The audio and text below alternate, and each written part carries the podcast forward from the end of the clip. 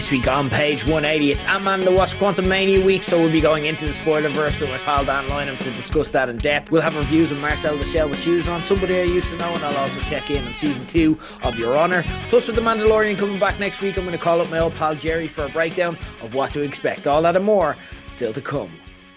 Guys, we've got a stack show this week, so we actually don't have time uh, for the part of the show where I usually come on and shite on for a few minutes about whatever topic is crossing my mind. So you're welcome for that. Uh, you've you've gotten lucky this week. You've got off the hook. Uh, before that, though, you'll notice I'm only doing a spoiler review of Ant Man and the Wasp Quantumania. The only reason for this, and that's pr- just probably how I'm going to approach a lot of MCU style blockbusters that warrant a full spoiler filled discussion uh, for two different different reasons. One, that's the kind of chat you want to have because it'll there'll be a lot of big picture thinking like what does this mean for the MCU and the bigger picture going forward and stuff like that. But also I think it's going to be more useful for you because with the likes of the MCU, I think you're either going to see them or you're not. And I don't think a podcast is going to vary that very much. Uh, you, would have your mind made up. So I think it's more useful to kind of give fans who are going to see it and want that level of discussion, the, the kind of deep dive that they're looking for. Um, whereas people who have no interest just don't care and don't want to hear any more of it anyway. Uh, for what it's worth, though, if anyone is on the fence and listening, uh, my spoiler free thoughts are that I had a fun time overall, but the movie was far from perfect. And at times for me, didn't even feel like an Ant Man movie. Uh, I'll expand on why on into the spoiler verse later on. But for now, let's get on on with the reviews that it will be doing for this week's new releases.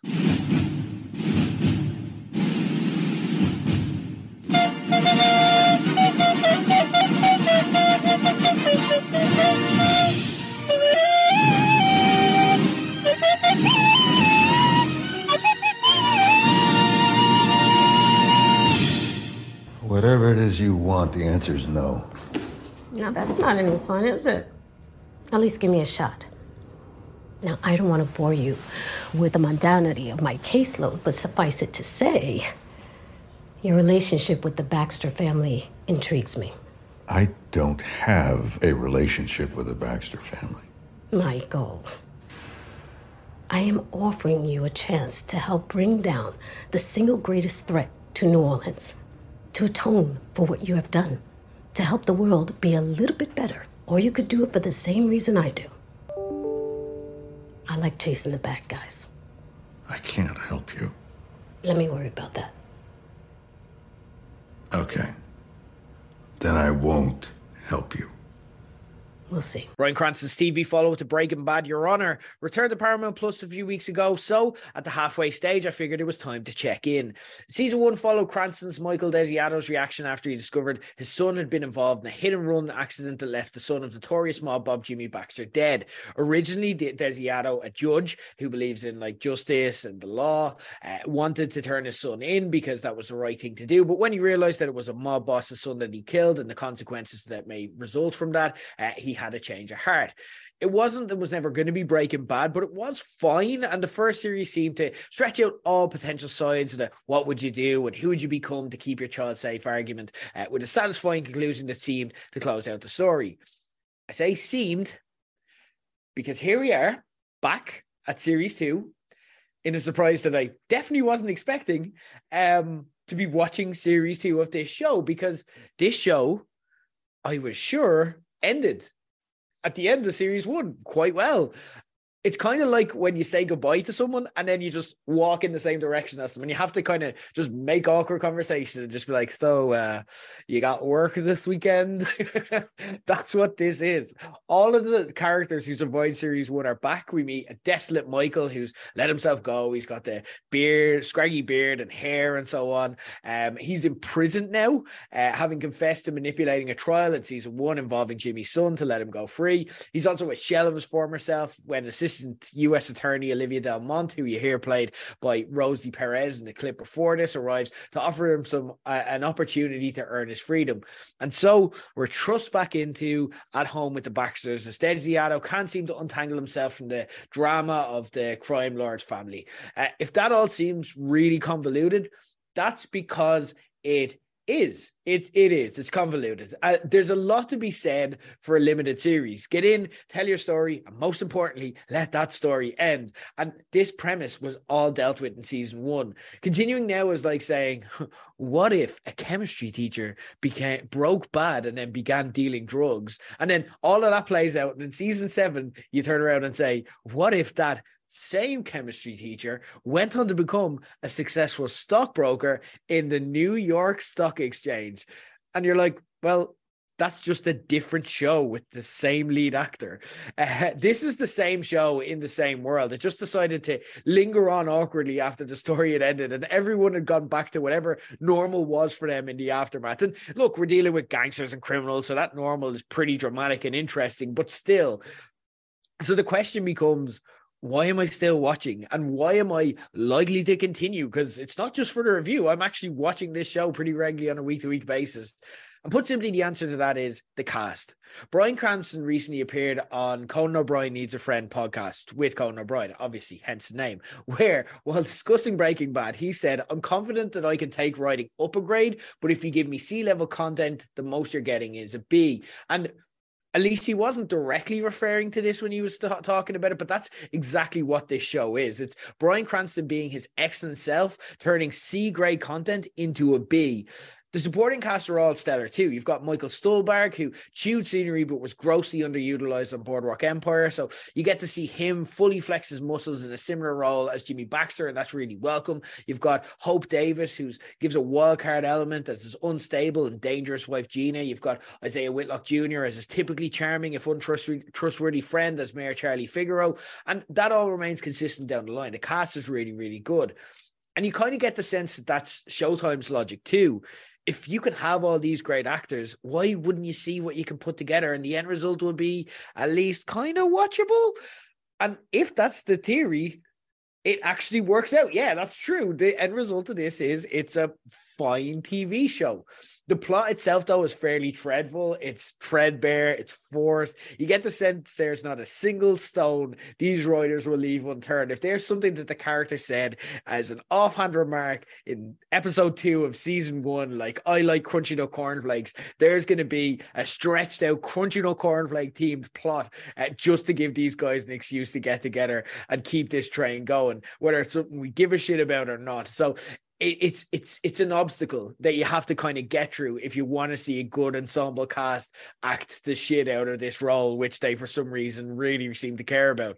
So if you're looking something for what to watch, this is definitely on TV. It's a show you can watch, and there's some positives to it. But if you are happy with how season one ended, and yes, it did end, uh, and want to leave it there, you're not really missing much, and you can do so in good in good heart. Hey. Hi. I tried to text you, but I guess you changed your number sometime in the last decade. so here I am. Um, I just wanted to apologize for how things ended last night or this morning or whatever. No, Allie, don't don't uh, don't No, worry. no. I know I made it awkward. And I hate that. Because the night was so perfect. I haven't felt that free in I don't even know how long. Just bring out that side of me, you know?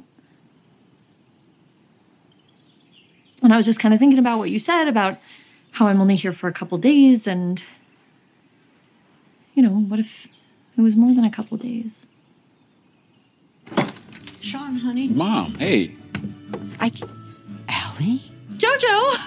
Oh my goodness! I didn't know you were coming. You didn't tell me Allie was coming. God, oh no no no! Sorry, I didn't realize you guys were having a thing tonight. I will come back another time. Don't be silly. Oh. Come in. No. I haven't Mom. seen you in about a million years. Mom, she was just leaving. Somebody I used to know as the brainchild, a real life married couple, Alison Brie and Dave Franco, having co written together, and Franco making his directorial debut while Brie takes the lead. Brie plays reality TV show host Ali, who's hitting a career dead end after her show is cancelled. She takes a much needed break visiting home where she bumps into her ex Sean, played by Jay Ellis. They rekindle some of the fire as Ali begins to wonder whether she'd made a mistake leaving home for the big city LA a few years ago. The only problem with this, she discovers painfully and awkwardly that Sean is engaged to be married. I watched this because I'm a huge fan of Alison Brie's work, having first seen her in Mad Men and then later in the likes of Community and Glow. So it brings me no joy to say that this movie is not good. It's not good at all. I hate to pigeonhole someone as talented as Brie as a character actor. She's not. Glow showed that she's perfectly capable of leaving, leading a successful and entertaining project uh, from the front. The problem is that Brie does need a little bit of friction or quirk to work with to really shine and stand out. That's what she does. And usually in the past, it's been along the lines of a high strung, spoiled, and melodramatic kind of character. Uh, so I respect her for trying to play slightly more reserved and homely here. But for me, Ali was just far too vanilla of a character for her to even be able to make it work because there's just nothing there in the source material to get to work with. This was also the case for me for Danny Pudi, who has a community reunion with Brie that drew myself and I imagine a lot of others in. But similarly, he's left with just a blank slate and has to overact to get anything from a pretty empty vessel of a character. Then on the other side of that, you have Haley Joel Osment, who's just behaving like a child for some reason. It's not funny, it's not explained, and it's not expanded upon in any way. And he doesn't even see dead people. So what are you doing here, Haley? It's just rude. You're just around. You're just there. None of the characters have any chemistry, and yet they play a tight knit group who constantly try and banter and tell inside jokes without con- without any context. They're just walking around like "Izzy Buzzy Wiggy," and then they're like "Oh come on, and you're like, like they don't explain this. They don't give any context. The inside jokes aren't funny, so it's exactly like when you're hanging around with people who are saying inside jokes to each other that you don't understand and aren't funny. It's just annoying. Even Brie herself has like these random quirks that are, are, like they're not likable they're not endearing. Like she has like a kind of poetry freestyle rap thing she does which is just really cringe. It's it's not eight mile. It's it's not even eight inches. It's about eight centimeters because that's how tall i want to become watching this when i'm cringing so badly you're sitting there wondering while she's doing her, and then you're going to the shop. I wonder if you'll ever stop. She's doing this, and you're just going, "Is this something that she does in real life that Dave Franco finds adorable?" Because if so, it's it's not translating. This is not cute. It's just weird and cringe. And at times the movie just gets a bit desperate. Like there are times where characters just strip naked for no particular reason other than nothing interesting was happening. I genuinely never in my life thought that I'd see Alison Brie naked. Like if I have an allowed list, if I was to put together like a list of my favorite celebrities who I fancy, there's a good chance Alison Brie's on there.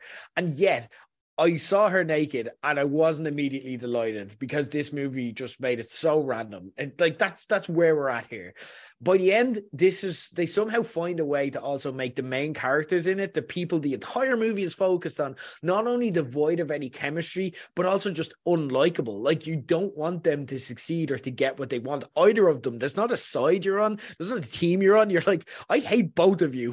Kiersey Clemons Cassidy, who's Sean's fiance, is the only redeemable character in the love triangle. And you just want her to get away from these absolute messes. And I don't mean the character, I mean the actress. Run, Kiersey, save your career the only word I can use to describe this movie is cringy, and that is a damn shame. And look, it's not terminal for either Brie or Franco by any means. They both continue to be talented, they both continue to be like likable, and I'm sure they're both going to continue to be successful.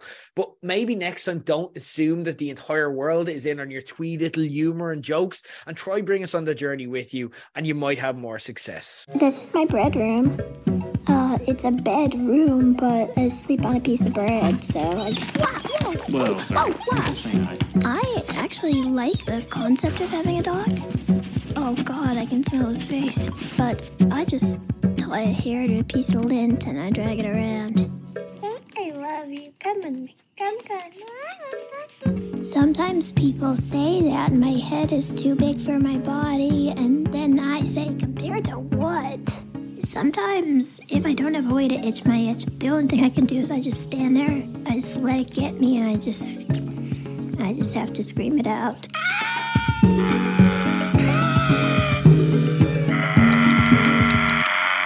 Marcel the Shell with Shoes On is a feature adaptation comedy of a series of shorts created by Dean Fleischer Camp, Jenny Slate, and Nikki Paley. Slate and Fleischer also play the two leads. It's told in a mockumentary style following Marcel, who's unsurprisingly a talking shell with shoes on, hence the name. There isn't too much to that. And his grandmother, Connie, as well, as shot by amateur filmmaker Dean, who discovers them when he moves into an Airbnb. Marcel is charming, thoughtful, curious, loving, and hilarious. And it isn't long before Dean and the rest of the world fall in love with him thanks to Dean posting some of Marcel's highlights on YouTube. Through gentle interactions unveiled as we discover the real world through Marcel's eyes, we begin to learn about he and Dean's backgrounds as, and the struggles they faced in the past. This is a live action stop motion animation movie where the animated Marcel blends it seamlessly into the real world, and that really draws you in. You're never distracted or anything less than completely bought in and captivated throughout. And that also speaks to the banter and the rhythm of Fleischer and Slate as Dean and Marcel, uh, who interestingly enough were a couple and broke up throughout the process of this. And breaking up and moving on is a theme of the movie, and when you know that, it actually hits a bit more. They not only have to navigate scripted material though in a believable, offbeat, true to life documentary rhythm to fully immerse you, but they also have to do that while also straddling the line between live action and animated, which is an absolutely astounding feat. How little you think of any of that while you're watching the movie, just because you're bought into it through all throughout. In case you can't tell, I love, love, loved this movie and i recommend you change whatever plans you have immediately to see it. It had me smiling ear to ear from start to finish. I watched this in the lighthouse cinema which was about 75% capacity for the screening and uh, and having a nearly full screen made it a really fun time as we're all charmed to death by this movie in a way. I can only compare it to the likes of pixar movies at their absolute peak and the laughter that was in it and the laughter that the movie evoked i can only describe that as kind of giddy as like childlike. And that's from adults. We're just sitting there giggling away the entire time. It is brilliant. It's a bit of a weird comparison, but Marcel is kind of like, and the humor that he has is kind of like the first time you ever watched Michael Cera, and that he kind of catches you off guard with incredible one-liners without even seeming like he's trying. It's just brilliant. There's a, I won't ruin the joke, but there's one about like someone who signs off going uh, peace and love, and Marcel just riffs on that, and it's hilarious. Everyone was just like in knots laughing by the end of it, and of course, all of that just conditions you for when the movie decides to take some left turns and turns the emotional screw. And by that time, they then have you hook, line, and sinker, and you're ready and conditioned to go along with what they want. However, what I loved about this movie was that if you hear people talk about the likes of Coco and Inside Out, and for the record, Inside Out is one of my favorite all time movies. So when I'm comparing this favorably to it, take note of that for how much that I liked it you hear people speak in almost traumatized terms at times, describing the movies as breaking them, for example. Marcel with shoes on has no interest in breaking you. It's not a tough time to watch. It's not a difficult kind of hill you have to overcome to get to like a happy ending and so on. Fleischer looks the world dead in the eye with the script, so it doesn't avoid heavy topics either uh, with the script, the direction, and the performances. But the vision this movie gives you is kind. It's of a gentle and of a hopeful world as well. Uh, despite this being a story about an inanimate object come to life in a shell, it's really about the universality of experience, no matter who we are, no matter what we experience, and kind of the things that bring us closer together. And that's again what another aspect that makes the movie so positive and so likable. And what I find really interesting is that this was released here on the same weekend as Ant Man Quantumania. And in much the same way that last year, Doctor Strange in the Multiverse of Madness was released at the same time, at least in Ireland, as Everything Everywhere All at Once. And those two then stood in contrast as well, this is what you can do in a multiverse movie with Marcel Shell with shoes on, you kind of look at that and compare it to Ant Man, and you're like, actually, this is what you can do. This is how much you can do this well when you kind of shrink a character down to a certain size. You see the world through their eyes, which Ant Man, for some reason, despite that being the character's premise, has no real interest in doing. This schools it. And again, it's an A24 project, absolutely schooling a Marvel project and what the Marvel project is going for. The one thing I will say, and again, this is nothing to do with the movie or like a, a crit, it isn't a criticism of it in any way, is if you have young kids, they may find it a little bit boring if they're very young and they're kind of used to you know big colorful lights flashing and, and action all the time. Uh, it is pg rated but it's focused on and gonna hit hardest for adults uh, and that's the kind of humor that they have here. But if you do have a child who's maybe a little bit older and you want to kind of have their taste palette broadened again it's a really easy watch. It's not a challenging movie by any means but again it's something where you know you have to have like kind of a good sense of humor and be like watching for it to kind of be like, what's the point of this? Um, this is kind of a good, safe, soft landing entry point for movies to go somewhat against the grain, like A24 movies, to watch what the mainstream movies kids may normally watch. And there was kids in the screen and who were laughing along the entire time. So again, it's a really funny, easy watch. Uh, but again, I'm just kind of thinking that that some younger kids can be very like they need action, they need kind of a big story, a big arc to kind of overcome. Uh, whereas this is a bit more nuanced than that. It's nominated. It's nominated for best animated feature in a stacked category against the likes of Guillermo del Toro's Pinocchio, which is cleaning up, including this week at the BAFTAs, and Pixar's Turning Red. But for me, it'd be easily worth a win. Uh, I I probably liked it more than those, uh, and I really like those movies as well. But whatever the case, this is a truly great, great movie. I can see myself going back to again and again whenever I need cheering up. Do yourself a favor and make it your business to see it. If you see any movie this week, I know it's probably going to be Ant Man, put Marcel the Shell with Shoes on on your list, please. You're gonna love it, I promise you. Now, as I was saying, there's a beautiful parcel available right down here by the flats. I appreciate the offer, but I have some matters to look after. Well, I'm confused. I thought you had completed your mission, but you're still running around here with the same little critter. It's complicated. I completed my quest. He returned to me. I removed my helmet, and now I'm an apostate. Which is all the more reason for you to stay here with us. Where you're from, you may be an apostate, but here, you'd be landed gentry. Regular listeners to the show will know that if there's one thing we love on page 180, it's Pedro Pascal minding a kid, going on adventures. That's what we love. That's the main thing we love. And you know, eh, we're not talking about The Last of Us this week because we wanted to take a detour. Obviously, look, it's a big week. Ant Man and the Wasp Quantumania coming out. Uh, but it's also a big week because a week from now, when you're listening to this, it'll be time for another Pedro Pascal Minds a Kid show. The Mandalorian season three, uh, when it left last time, it could be argued was the biggest show on the planet. But since then, a new Pedro Pascal show may have taken that championship belt. So he's coming to basically fight himself for the biggest show on the pla- on the planet, and that's going to be something that you know when we wrap up The Last of Us, we're going to be putting a big focus on uh, because I am a huge Star Wars fan. Um, and I love having these conversations. And whenever I, I kind of want to focus on Star Wars, whenever anything's going on the Star Wars kind of universe, there's only one man for the job, and there's only one man that I ever turn to.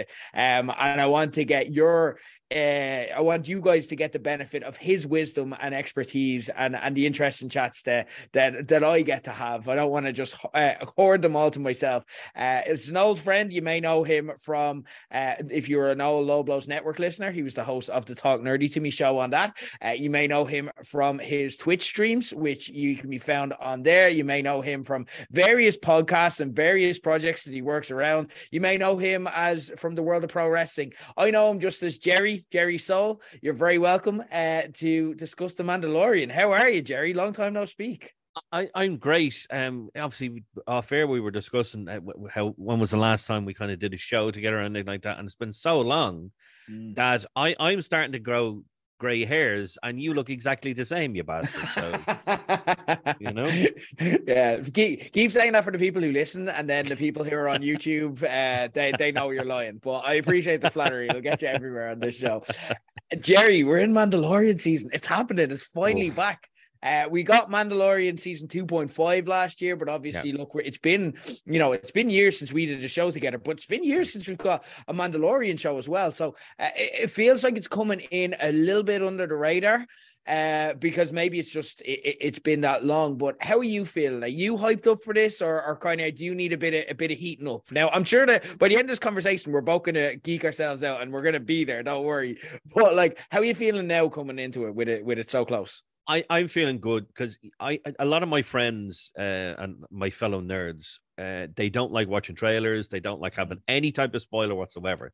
Whereas I'm the I'm the exact opposite. You know, um, like me and you, we've discussed Game of Thrones in the past. I absolutely destroyed the last uh, season for myself because I went onto different forums and I, oh, this was leaked and that was leaked and blah blah blah.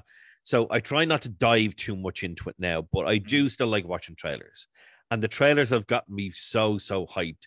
But it's also kind of gotten my creative juices flowing. It's like, what could p- potentially happen?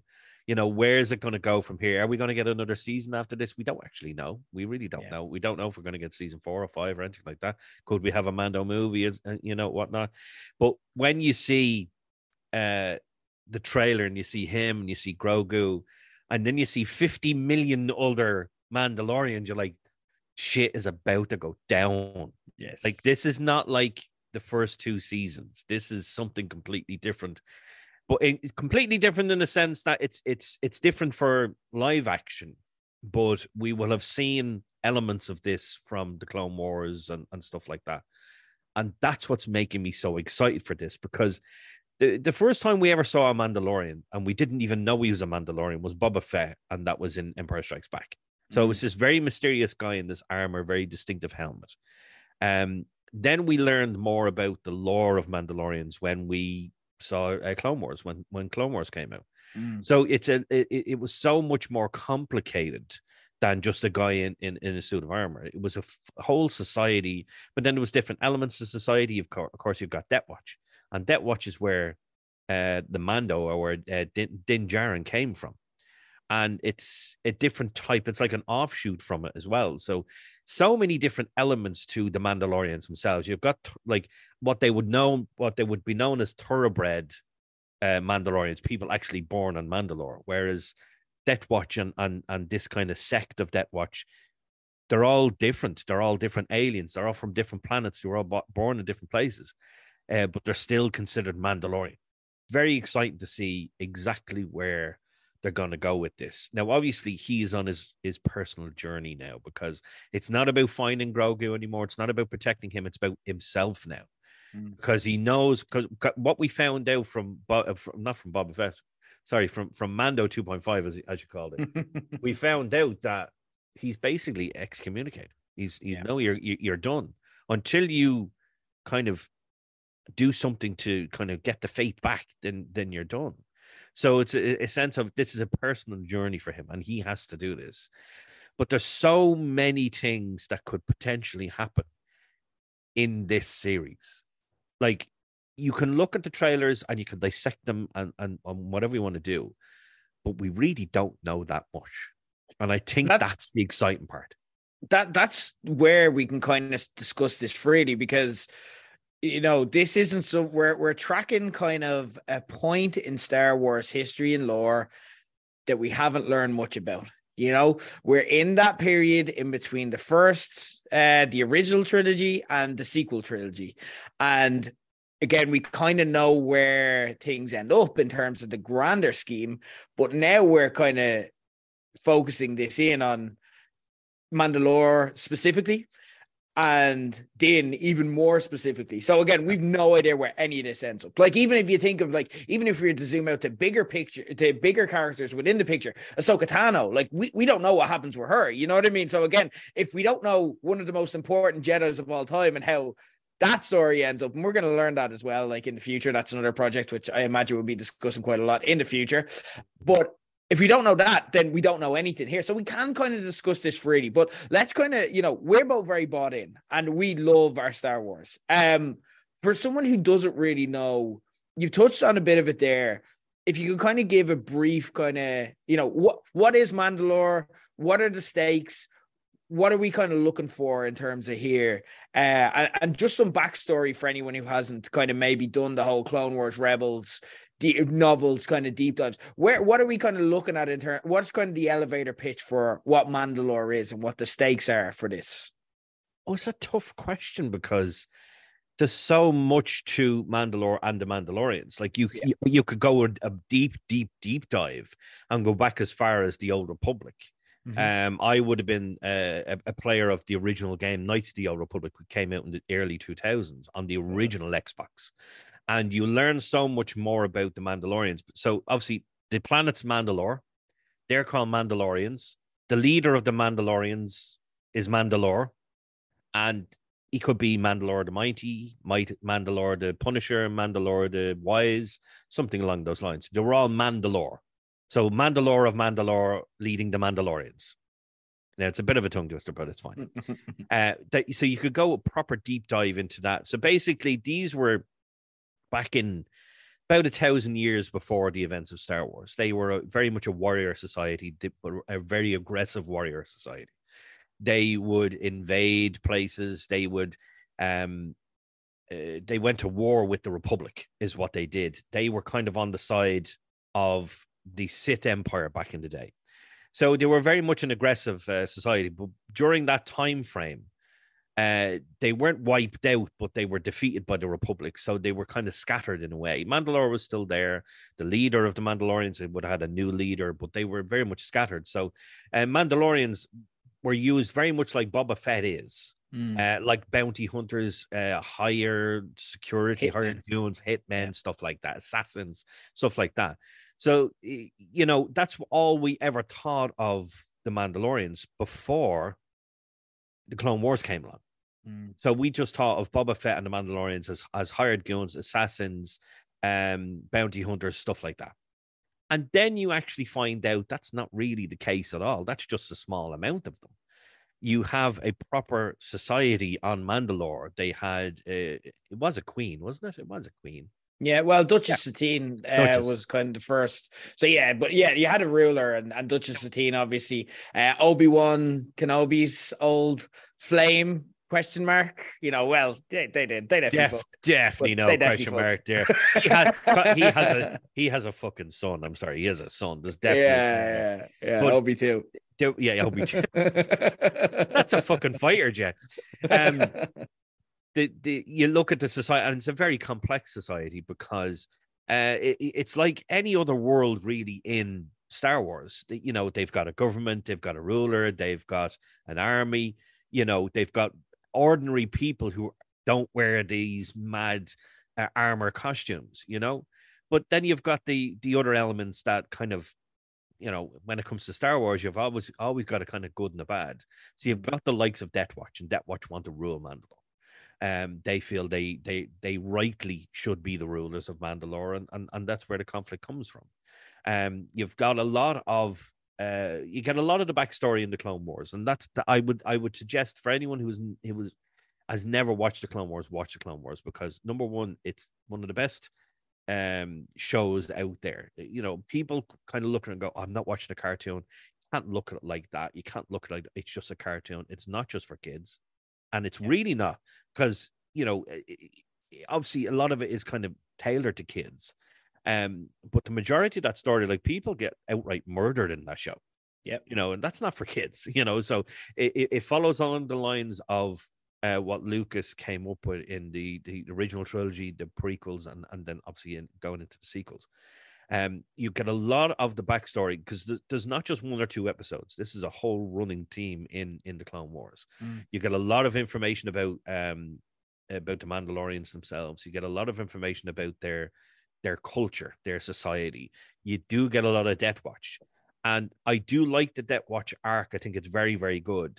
Um, you've So Death Watch, if, if someone's never seen that, so that's they if we watch the Mandalorian, so Bo Katan, for example, uh, that that's kind of the main Mandalorian that we're seeing in in the Mandalorian. She would have came from Death Watch, but that would have been a, a more terrorist kind of Exactly. organization originally. Yeah. So so so Bo Katan was originally part of Death Watch, and they were, as I say, they wanted to rule Mandalore, and they were doing it like that uh, in, in a terrorist way.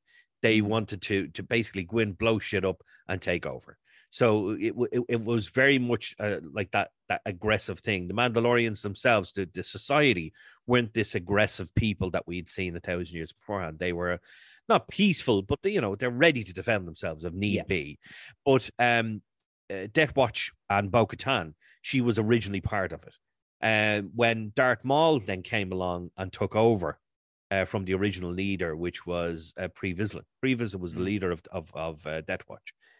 When um, uh, Darth Maul came along, he then became leader. I'm not going to go into any. T- mm. spo- I don't yeah, no, no. Well, you spoiler can watch the territory there. Clone Wars, Watch and we'll give you, we'll give you like know. what I'll do is I'll give you a breakdown of of the episodes, like because the Clone Wars is kind of like a historical text, so it's more like again, it's not necessarily a narrative show where you need to watch from start to finish. You, if you've never watched it for this purpose, you could actually dip into. So I've narrowed it down to specifically if you want to kind of follow the Mandalorian side of what is it, one, two, three, four eight episodes you could watch in the Clone Wars, and they're like half an hour tops. So again, like that's you know a few hours you could get watching. Then you know two episodes of Rebels as well. You want to you definitely want to get those because that tells you kind of what happened Mandalorian after, and just to kind of set the stakes. So what's happening here, but looks things is we don't actually know what the state of Mandalore is. Again, we can presume a lot from having seen it get blown to bits, but the planet still exists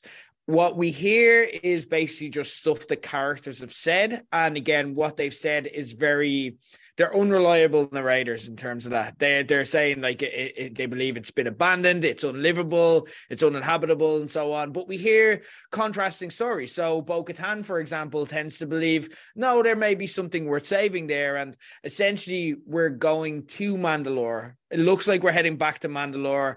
And at the moment, again, like you said, we discussed the dark saber there. We obviously saw uh, Din Djarin win the dark saber from Moff Gideon in the season two finale. Um, and now, obviously, Bo Katan had that little side eye glance where she's like, "No, it's killed. It's killed. Yeah, don't worry about it. Yeah, no, didn't really, didn't really care about that dark saber." It's when, like, if you know anything about you know, and if you do your binge on, on Mandalore, and even if you don't, all you need to know is she fucking loves the dark saber. It is, it is her precious. Um, and I think you know there, there, there is a t- like again when we meet Bo-Katan, she is she's a terrorist in Death Watch. It's not until really towards the end of Clone Wars that she actually turns around and kind of you know it's you know she actually turns good, and even then it's more I won't get into the plot if you want to watch it fresh, but it's more because the enemy the, the enemy of my enemy is my friend rather than her actually being a good person. So we've never actually seen her be a good person. She's quite power hungry. She's she can be a psychopath, she can be a murderer. Um, but now she is technically an ally with Mando and Grogu, but again, not someone that you necessarily trust. And Mando has something that she very much wants. So again, that's the stakes at play here. What do you think? You said you've got some ideas. We will stick with kind of Dean, and then we can kind of discuss Grogu. What do you think is is at play here? With with regards to him, what he was told by the armor was he would need to like basically make a penance. He would he mm-hmm. he would need to do it, but there was only one place he could do it, and that's why we're centralizing now about Mandalore because he's going to go on this journey to basically get forgiveness from from Death Watch and to be able to be named as a Mandalorian again. But I feel that uh, you look at the trailers and you look at um, the amount of different Mandalorians in it. It's not just Death Watch now. You've got so many different types of armor. You've got so many different people then that I think by the end of it, and I think, you know, Pedro Pascal, he, he does like playing the role, Hmm. but he has not always liked wearing the helmet. And he has said that multiple times. He doesn't like, because let's be honest, he's a, he's a beautiful looking man. And to constantly keep him in that helmet is fucking blasphemy. It really is. It's blasphemy. So I think what we're going to do is he is going to do this personal journey and he's going to get to the end of it and he will fulfill whatever he needs to do. But I think his eyes will be opened by the end of this series. And I think he'd be like, I'm a Mandalorian, but he's going to take the helmet off. And obviously not permanently because, you know, it's it's his armor, but but I just feel that it, he will go on this personal journey. He will do whatever he needs to do to basically get forgiveness from the debt from Death Watch. But I think by the end of the show, by the end of the series, it's it's a thing where um it it's it's going to be him kind of realizing this isn't who I am. This isn't exactly what what I need to do.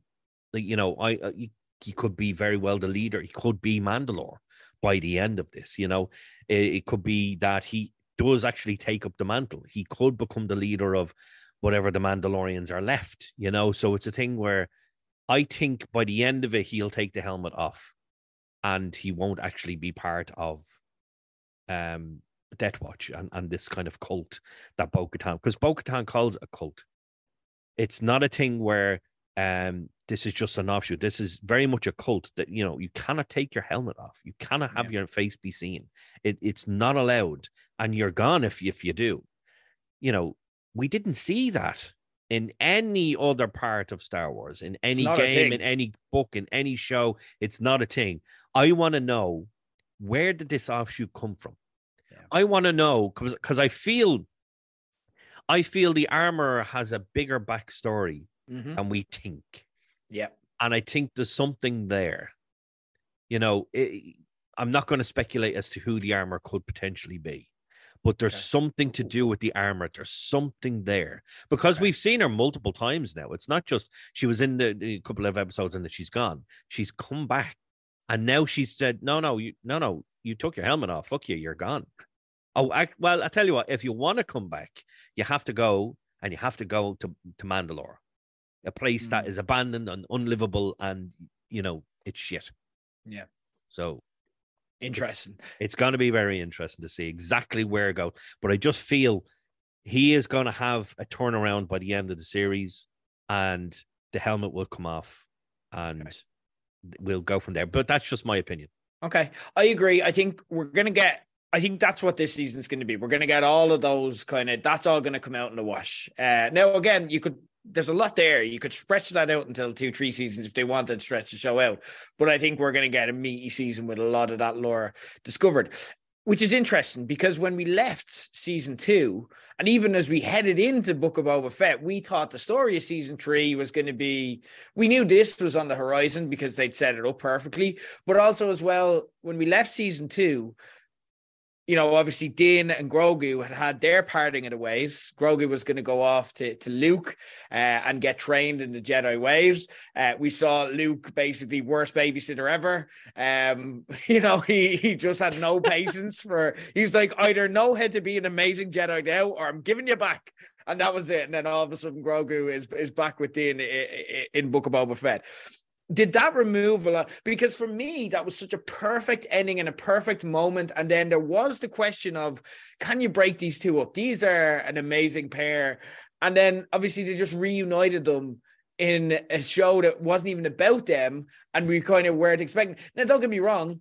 Those episodes, as we call it, season 2.5 of The Mandalorian, the, the back half of Book of Boba Fett, they were amazing. Um, so don't get me wrong, it wasn't as if it was wasted or was bad TV.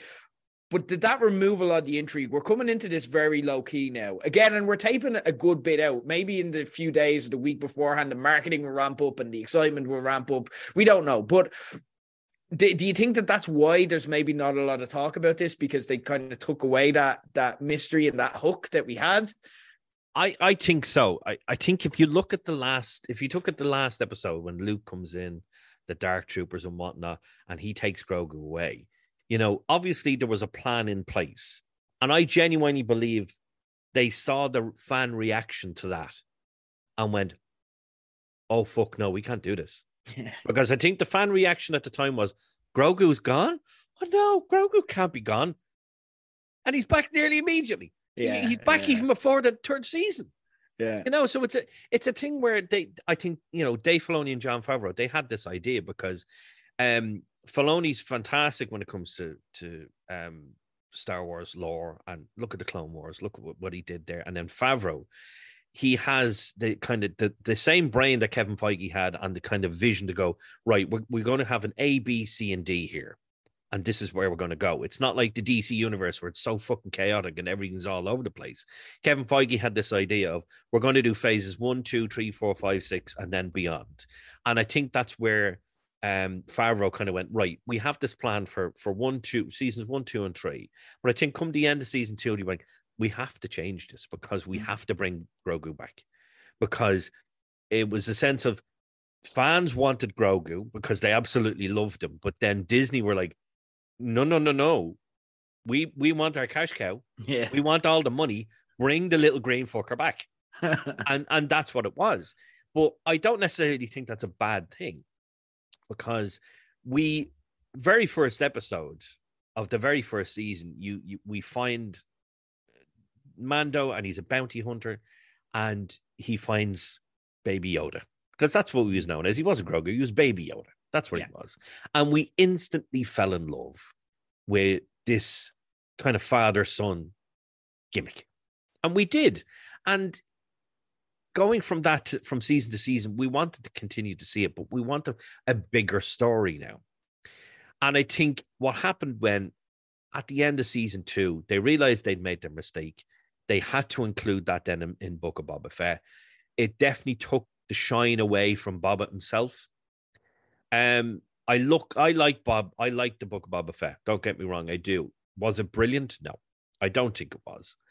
Uh, it was very I like the part where it became the Mandalorian. I like where they're like, I, and I love the fact that like they made this show before they got the fan reaction, but in the middle of it, they're just like, "Yeah, this isn't working." Okay, we're the Mandalorian now, and it's like, okay, I really like that show, so I'm okay with this.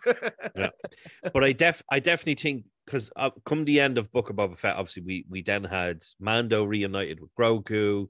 Uh, Luke was going off to build his temple. We all know how that went. Uh, Ahsoka was going off to do her searching for Ezra and Thrawn and whatnot, which I can't fucking wait for. I think that's going to be epic. But I think when it came down to the final episode, and it was the fan, it was all about fan reaction, and Book of Boba Fett wasn't really well received. So I think they're looking at that go like Disney executives and all going, we need to be careful with this now. We can't go too crazy on it. So you know, we haven't seen much of a hype, which I find I do find strange personally, Hmm. because it's been one of Disney Plus's or or has been Disney Plus's number one show. it was the show that long time. launched Disney Plus. Exactly. So we haven't seen many much fanfare, and I'm like, are they starting to lose faith? You know, a lot of the Disney Plus Star Wars shows have been very mixed reactions. Now I've loved, I loved Obi Wan, um, I loved Andor. Fuck, Andor is next level. absolutely Next level. uh, unbelievable. Can't wait for the next series because we are getting another series. I love. oh that. yeah, yeah, yeah. Um, so I'm like, are, are we starting to see their fate in the Mandalorian dip? And I'm really hoping not because it's been such a fantastic show. It's been, you know, it's been Star Wars without it being two Star Wars. I Mm, think the inclusion of, of Luke Skywalker for one episode was more than enough. yeah. You didn't need any more than that. Yeah. That those few minutes of Luke Skywalker was fine. To follow something else in the Star Wars universe that's not a Jedi, yes, Yeah. give, give me that all day long. I think um I like I don't think they've lost faith in the Mandalorian because it hasn't done anything to. And if anything, the fact that they turned the, the Book of Boba Fett into the Mandalorian and everyone's like, that's the show we want. We love that show. I, I don't think they've lost any faith. I think they just have whereas they had all their Star Wars eggs in the Mandalorian basket for a while. I think now they've just spread their options. So again, they have Andor, they have Ahsoka. Again, Obi Wan is something that in theory they could go back to. There's loads they could use if they want. They could they could have a solo sequel and release that as a TV show as well. People want it, so like why not? So again, I just think that it's not the main priority whereas it once was. I think that may be, but I think by the time it starts airing again, we'll be fine. Like, and and and I'm not kind of worried. It is interesting though because like we're going from that Andor style of storytelling, which is very fresh, very new for Star Wars, and we're going back into what originally before Andor we thought was the peak that we could get in the Filoni and Favreverse. And there's nothing wrong with what they do, but they're very cameo heavy. They're very they will get into the kind of fan pleasing moments, which Tony Gilroy says he's not doing, mainly because he doesn't give a shit about Star Wars, which is what makes Andor so fresh because it's just he, he's writing his own show. It's just set in the Star Wars universe. Um, but we are getting back into that. Who do you think we could see? Because we know we are getting cameos. We got in Book of Boba Fett, we got Luke Skywalker and Ahsoka Tano hanging out just because they could, and it was amazing. Um, who do you think we we could get? Let's name some names. Oh, well, obviously you, we are going to get people that we've seen before. Obviously, so we're, we're obviously we've we've got Mando. You're going to have Bo Katan and her kind of little makeshift army. Um, we, we are getting the armor back, and I definitely feel I just I don't know why I keep coming back to this, but I definitely feel the armor. There's something more to the armor that meets the eye. She could be a character that we know. She could be a, a, a character that okay, we don't know, but is actually quite significant, quite important. I just don't know. I don't want be to. Obi too? Could she be Satine's? What if she's Satine? I'm just saying. It's What possible. It's Uh, possible. Like she could be a relative or you know something there. uh, Um, I personally, what I don't want to see, I don't want to see any uh, Jedi. I don't, because the Mm. show doesn't need them. You know, when you've got an Ahsoka show, it's all about a Jedi. When you've got Obi Wan, it's all about a Jedi. I want, you know, Andor zero Jedi, and it Mm. was fucking It brilliant.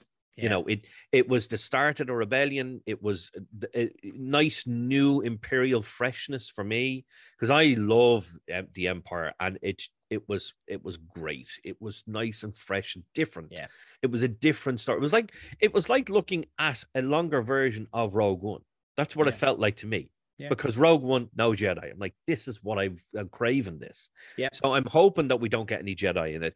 Potentially people to see. Oh, now um there's oh it's a tough one to it, it's a tough one because Okay. we're at a point in time where um it's after uh return to jedi could we potentially see someone like han solo i don't know i don't know what i'd want to in her you know could He we aged Harrison Ford. We'd have to get as well. Like so, yeah no, it's it's it's a yeah, thing where i don't i i, I don't Yeah. know I wouldn't be um it.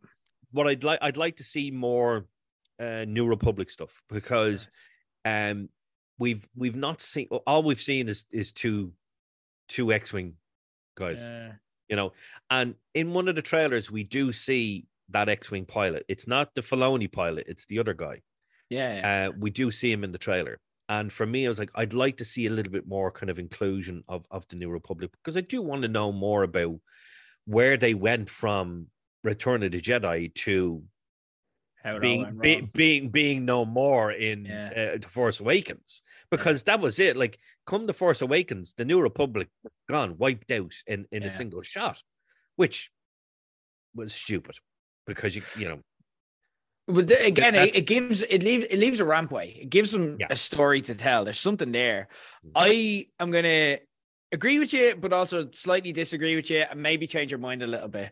all I don't want. I'm going to agree with you in saying I don't want to see this story be Jedi focused in any way. I agree with you totally in that. I want it to be about Mandalorians in Mandalore and stuff like that as well. However, Grogu has an arc still left to tell, so I think we will see some Jedi in this. I think we're going to see a cameo or two, um, and I think this is going to change your mind. Okay. go on.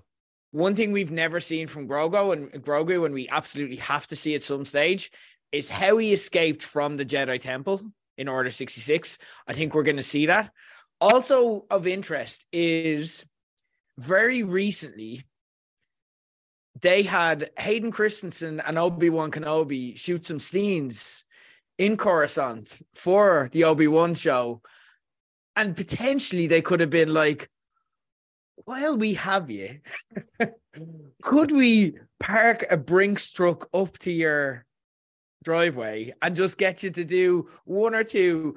I'm not saying all of them, but I'm saying we could potentially. We have seen a flashback, a brief flashback of Grogu in Order 66. He was there. Hayden Christensen was there. Hayden Christensen is now welcome back into the Star Wars family. He has recently shot a Star Wars show.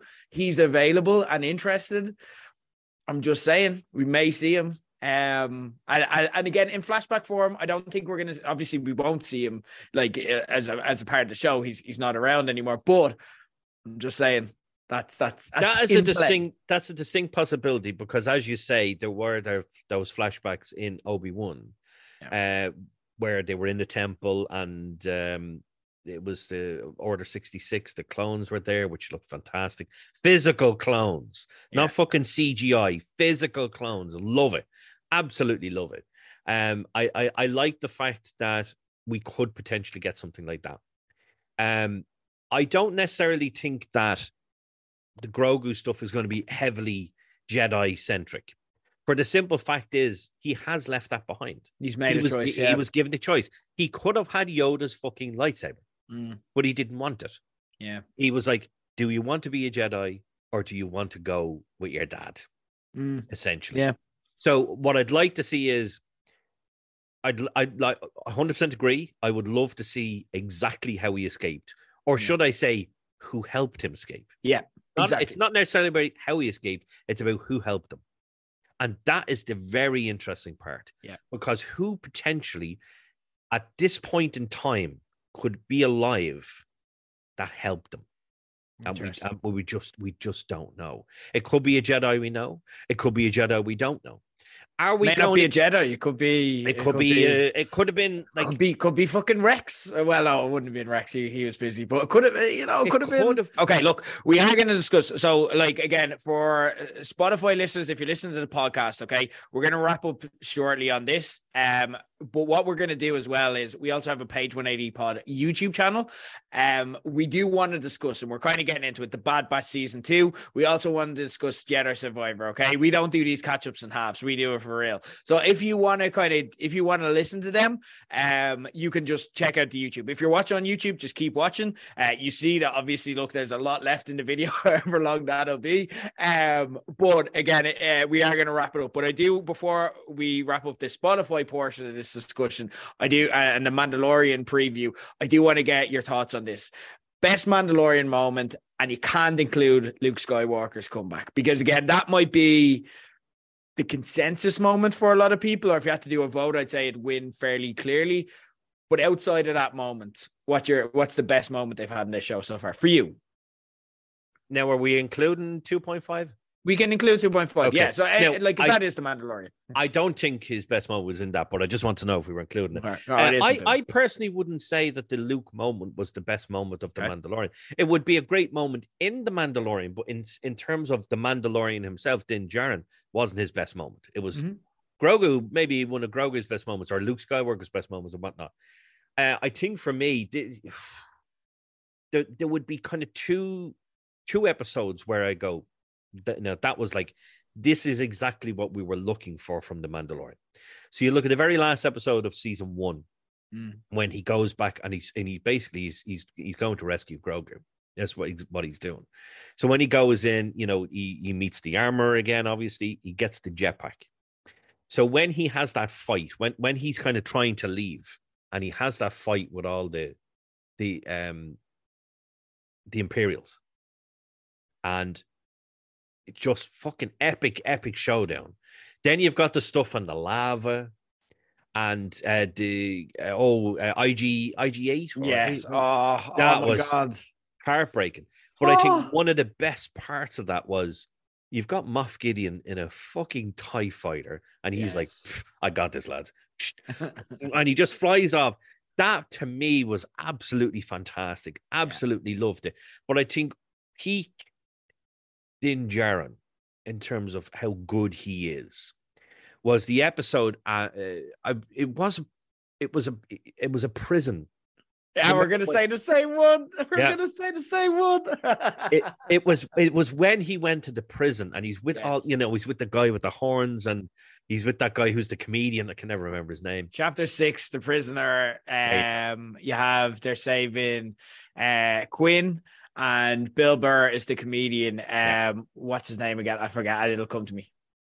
But for me, that episode that was that was top tier Din Djarin, top tier Mandalorian from start to finish. That episode had me hooked.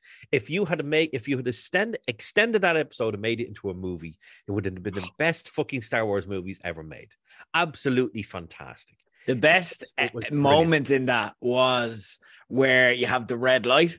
And then you have that going out, and then in the background you just see Din getting closer behind, uh, behind them, and just creeping up on them. Yeah, in terms of power scaling, like that, that Din is badass and like Jedi, like, um, yeah, no, for me that's the exact same pick. Migs Mayfield is the character. Also, a good shout is the the season two episode where they break him out of prison, and he kind of comes good as well. Like he'll kind Yeah. of turn around. The tension where they're in the Imperial camp and they're just sitting there, and you're like, he's about to get, and then like Dean has to take off the helmet, uh, and like everything there, amazing, incredible, incredible that stuff. that moment, that scene, when it's Mayfield, is it Mayfield? Is Migs that what his name? Mayfield. Migs Mayfield. When he's sitting down, and he's across, he's across from the Imperial uh, officer, and they're talking about um Operation uh, mm, Cinder. They're talking about Operation Cinder.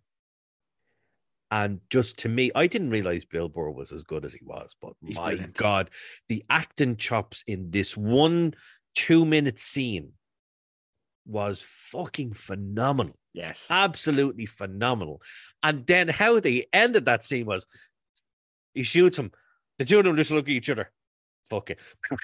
and start shooting the shit out. It was so good. So, so good. Um, Bill Amazing. Burr, we need to see. Right, there you go. Yeah, he will. He needs to be in season three. He'll be back. He'll be back. Yeah. He's 100% coming Definitely. back. He's too good not to. Um, okay, well, look, we're going to wrap that up. We got there. Look, I'm really hyped. Just talking about great moments. I'm hyped. I'm back. There we go. I'm in. Uh, I hope you guys are too. For the Spotify listeners, we're wrapping this up. If you want more, we're going to be discussing the Bad Batch season two so far and Jedi Survivor and kind of speculating around that. We're going to be talking about that on the Page 180 Pod YouTube. Uh, Jerry, thanks for joining us. Um, uh, for for those who are tapping out now. Um, but yeah, we'll we'll continue this conversation throughout. Uh, once the Last of Us ends, we're going to check back in and we're going to keep the Pedro Pascal party going. You know, I promised your mom that you would only use this stuff when one of us was around. It's really dangerous tech. I know, it's dangerous. What if the cops took it from you? Huh? What if you lost it? I didn't lose the suit. You have a suit? Wait, you have a suit? I know how to take care of myself, okay? Trust me, I'm pretty good at it by now. Ouch. Look, I didn't mean it like that. I I'm sorry. It's okay. It's all right. I get it. I just think you should get to have a normal life. Dad, a guy dressed like a bee tried to kill me in my room when I was six. I've never had a normal life. How about some music? And in that moment, all I could think was how did the Hulk turn me into a baby? Will I be a baby forever? Am I the Hulk's baby? Dad, are you listening to your own book? But I was ready for anything. Hmm? No, that's uh Steve this and I is the radio. turn it It's off. so weird. Something's wrong with this switch. It won't turn I off. said turn it off. What's that? Turn it up? All right. A little after that, a raccoon from space showed up. I don't think he knew my name. I was just happy to meet a raccoon who could talk. All right, it is time. The first MCU Phase 5 movie uh, and the first Marvel movie that we get a chance to talk about here on page 180. And uh, I wasn't able to do this alone because Marvel movies are such a big deal these days. So, who did I do? I went into my Rolodex and I, I pulled out the best man for the job. So, what I did was I enrolled the help to talk me through uh, this and hopefully future Marvel movies. Uh, the guy I know who I will go to for these kind of conversations. Uh, it is not only an amazingly, incredibly talented artist, he is also a Marvel super fan, a comic book in general super fan. Uh, at one stage of his life, you may have known him in a previous life as the heretic Red Vinny, but we know him as Dan Lynham today, and uh, he is an expert who uh, is going to bring uh, the entertaining viewpoints as always. Dan, you're very welcome to page 180. Thanks for joining me to talk about Ant Man. It's absolutely fantastic. I'm really looking forward to this, and uh, yeah, I'm I'm really looking forward to getting in and like kind of seeing what we can bring out of this. So, yeah, hopefully, like you said, it's gonna be the first of a few. Uh, a lot of stuff I'm very eager to discuss. So we'll see see how this catches on. Yeah. Yeah, we are not stuck for discussion points. Uh, but first, before we get into the movie itself, kind of give me just again, obviously I know, but just to give the listeners a, a background on yourself and your own kind of you know Marvel kind of experience. Like, uh, uh, did you start off reading the comics? Did you start off with the movies and then get into the comics? Obviously, look for anyone who's watching kind of the YouTube, they can see in the background there is a giant collection, comics, graphic novels, toys, uh, pops. I love it. Amazing. Looks incredible. Um, but yeah, like what what's your kind of background and, and how did we get to to today? Put it that way. Oh yeah, well, like when my background, uh, the comics goes back to when I was four, and I got into the, you know, the superhero movies. Like uh, Batman '89 was on its way out. I was a big fan of the original Superman movies, and as you probably may remember, our only option for comic books back in the late '80s, early '90s was those large A4 reissues, which I would get my local news agents, and from there, I got into a whole world of comic books like back in the VHS days when everyone was into what we call anime nowadays, we just called manga video back in the day. And from there, I just became a massive fan of what people called nerd culture now. And for me, it was just like an alternate culture. Had no name. It was just, it's something that I was always connected to my entire life. Um, as you know, and not many people may know, my first ever job, which was my segue, a very important segue for me into what became a wrestling career, was my first job as I worked in a comic book shop. And I worked there for four years, which uh, is quite famous one on the Quays. So if you're familiar with Dublin, you know exactly which one I'm talking about. Yeah. Um, I worked there for four years, uh, which gave me a fantastic. I had a decent understanding of the comic book industry, but once I got in there, um, working with people from the inside of the industry, and then having a library uh, at my disposal every single day. Uh, the rule of thumb in the shop was when you're on your lunch, grab whatever comics on the shelf as long as there's at least two and feel free to read it. So every single day I had for four years, I was fortunate enough to be able to explore everything without having to worry about if I was going to buy a good title or not. So from there, like my whole like my love of comics grew. Massive fan of uh the 90s style, even though people look back at it quite uh apprehensively nowadays because it was so hokey, but I love the outlaw comic scene that was popular then. I uh, loved uh, just back when it was a kind of really pure thing, and with the MCU being what it is now, it's absolutely fantastic experience to really theory craft where things are going to go. And I suppose back in the day with movies, we always wanted to be as true to the comics as possible. The appeal of the MCU is great because it allows us that theory crafting. And uh, we can go, I wonder what they're going to do with this. We understand the origins, but you know, what can they, what, what new concepts can they bring to the table with this? Yeah, amazing. And it is like I always say, we've got a phrase in this show that great stories are meant to be shared. It's great that I suppose for someone like yourself who has that background and for years like followed this since day dot uh, to see it kind of reach the mainstream culture and to be able to talk about it with pretty much anyone at this stage. So it's uh, yeah, it's really good that it's got to this stage. Anyway, look, we're gonna zoom in on Ant Man Quantumania and we will zoom out as well and kind of get into those theories and kind of get your get your uh your expertise involved as well. Maybe you'll be able to educate us on some lore that we mightn't have uh, picked up on if we haven't read the comics and so on. First off, as we always do in the into the spoiler verse, I'm gonna go through uh, what we watched to kind of put us back in the mind frame with my alt recap of Ant-Man Quantumania. So here we go. Uh, we return to Scott Lang's life as we see him and Hope are breaking up doing book signings and running philanthropic corporations by bailing Cassie out of jail for her latest activist antics. Uh, then she started banging on at one stage about how the locals in East Wall needed her, and Scott just drove her right back to prison for being an absolute melt. End the movie. It was actually a real twist. Um, over a family meal, we learned that Hank and Cassie had built a portal to the quantum realm, and you probably find that strange. But to be fair, that's fairly textbook Hank Pym. That's just what he does uh, for lunch. Like, what's weirder for me is a really close relationship between Cassie and her dad's girlfriend's parents. Is that a thing? Like, she has so many grandparents, if that's the case. But like, look, more power to them. Whatever works for them. The Langs get sucked into the quantum realm and end up encountering the natives of the quantum realm, who I suppose we'll call the quantum leapers, and dream of one day getting a Scott Lang and Scott Bakula crossover. I don't know. Maybe that's just me anyway. But the quantum leapers, whoever, are really friendly. We have fucking Chidi, sorry, Quaz, who can read minds. Uh, we've got Xolum, who's got a touch of Nazi and wants to torture them at a moment's notice. And you've got Veb, who is a blobby sex pest whose first line is drink me and is amazed by Scott's holes.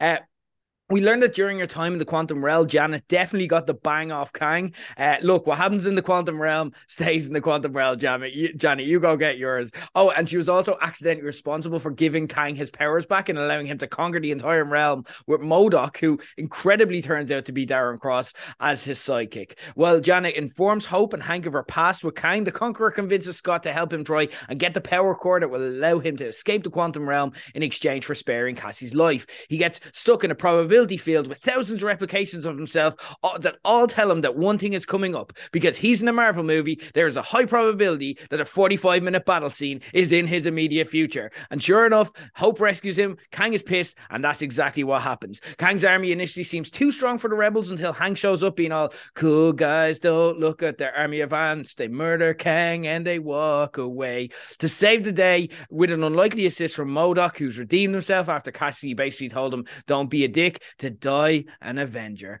Just as they're heading home, though, Kang returns to thwart Scott, who needs another assist from Hope. Uh, together, they destroy the power core with Kang and Kang with it, which, no offense, is kind of like Rhodey beating Thanos one on one, but I suppose we'll get to that as we discuss it. Uh, instead of getting stuck in the quantum realm as a result, which Marvel's focus group shows would have actually been too interesting for us to be able to cope with, uh, Cassie just opens up another door and they're all back home pretty much unscathed after dealing with one of the, the most dangerous bad guys in Marvel history. Uh, back on Earth, the, Lang celebrate one of Cassie's birthdays that Scott missed while Scott is distracted by Kang's warning uh, that something worse was coming. And if you look at the Rotten Tomato ratings for this, uh, that is truly terrifying. Uh, in our post credit scenes, we see thousands of Kangs, the Council of Kangs variants, uh, gathering to defend their multiverse, while we also get a clip of Loki and Mobius in the 1920s spying on another Kang variant called Victor Timely. And that was Ant Man and the Wasp, Quantumania. But Dan, we're going to parse and get into the individual elements and so on as we go on.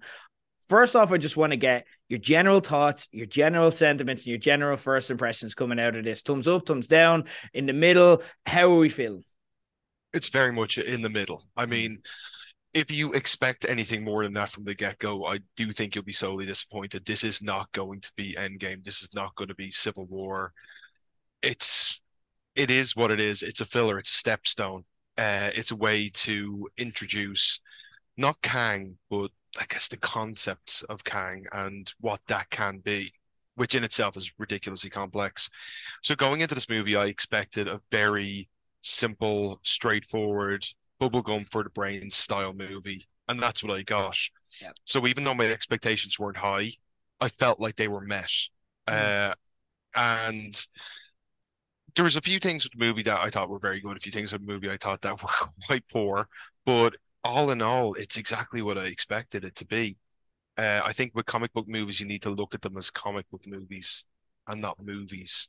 Uh, comic books are a very complex literary form, and to follow a story, any story in comics, if um, a great example, the original Civil War comics from uh, the mid 2000s, you had to like really do your homework and go across a lot of different books to make sure you weren't missing any of the plot points. Uh, and with, with movies, the Marvel movies, that's exactly what these are. You have to be of the understanding that some of them are just going to be a small stepstone in this overarching grander scale of a story. And that's exactly what this uh, was. And for that reason, I just had a really enjoyable uh, morning at the cinema. Me and my partner Kelly, we, that's what we do. The more the mornings they come out, we both make sure our days are booked off work. We go in and we go to the best screen we can find, and we just go and watch it. And to be honest with you, I had a blast because I was just expecting what I got. That is a really refreshing and healthy way to approach Marvel movies that I don't think a lot of people are capable of because yep. again, so many people have so many, so much wrapped up in Marvel movies, and it gets the expectation and the hype gets so big as well that that it's tough for expectations not to rise. But I agree with what you're saying, and and I've very similar kind of vibes myself. For me, if you're actually looking at it, it was one of the most uneven Marvel movies that we've got. Uh, there was too much in this that I actually loved. I genuinely loved parts of this movie and I had a lot of fun in it. Uh, to ever consider calling it bad, it is not a bad movie and I cannot see it that way. I enjoy uh, similar to yourself. I saw it on Friday night. I enjoyed my Friday night. That was good. Um, but other times there were times where to me it also just I was looking forward to an Ant Man movie. I'm like, at the very least, we're getting an Ant Man movie, and that comes with like a high floor because it's fun. It's got that humor in it. It's got Paul Rudd. There's certain things where you just can't go wrong with Ant Man, and there were parts that for me didn't even feel like Ant Man. Like I really felt like they missed the likes of like Louis Louis and stuff like that as well. Um, and there was parts of it where at the start and end, I'm like, that's Ant Man. And then the middle part, I'm like, it felt a bit like, I don't know, a Star Wars movie at times, a bit Indiana Jones, where you have the kind of wisecracking hero, uh, kind of in a, str- when Indiana Jones will get weird and he's in a really weird situation. It's like, what the hell's going on? That's what it kind of felt like at times But again, then they'd bring me back with something that'd make me laugh or something that I'd love. So we'll get into the specifics around it. First off, I guess we'll start off with we're checking in with the Ant family. Obviously, you have uh, Janet and Hank just kind of settled down, chilling, being grandparents. Uh, you have like Hope, who's off, like kind of running her dad's former corporation. You have Scott, who's living the the Avenger celebrity life, uh, and then you've got Cassie now, who who's obviously stepping up in in her goal that I love that we saw from Ant Man One telegraphed. And obviously, look, that goes back to her kind of young Avengers. You know, that that's where she's destined to go. Um, but she's becoming a superhero now and she's kind of testing the waters there. What were your thoughts uh, on, on the Ant family and how they were portrayed here? Well, the first thing that it felt like to me straight off the bat was uh, it felt like the star of the movie for a lot of it was actually Michelle Pfeiffer's uh, Janet Pym's character. Yeah. Uh, which I thought was actually one of the I don't want to say stronger points in the movie. One of the parts of the movie that I enjoyed the most, like uh, her flashback to Kang. I, I thought like the way that was done was, was interesting. I thought uh, he had that villain moment when she realized who and what he was, what he was capable of, and I think that was the strongest part of the movie. That's one of the things that I really enjoyed. Uh, What's the line? Win. Oh, that got me. That line Yeah. got me. What are you gonna do? Win. And then he's just like deadpan. It's like, oh shit. yeah, uh, because like Kang's a, a unusual character, and um, because he's like we're looking like he's gonna be the new big bad of the of the next uh, phase five, phase five and phase six we're on now. I, I- that's the one thing I'm always dropping the ball on.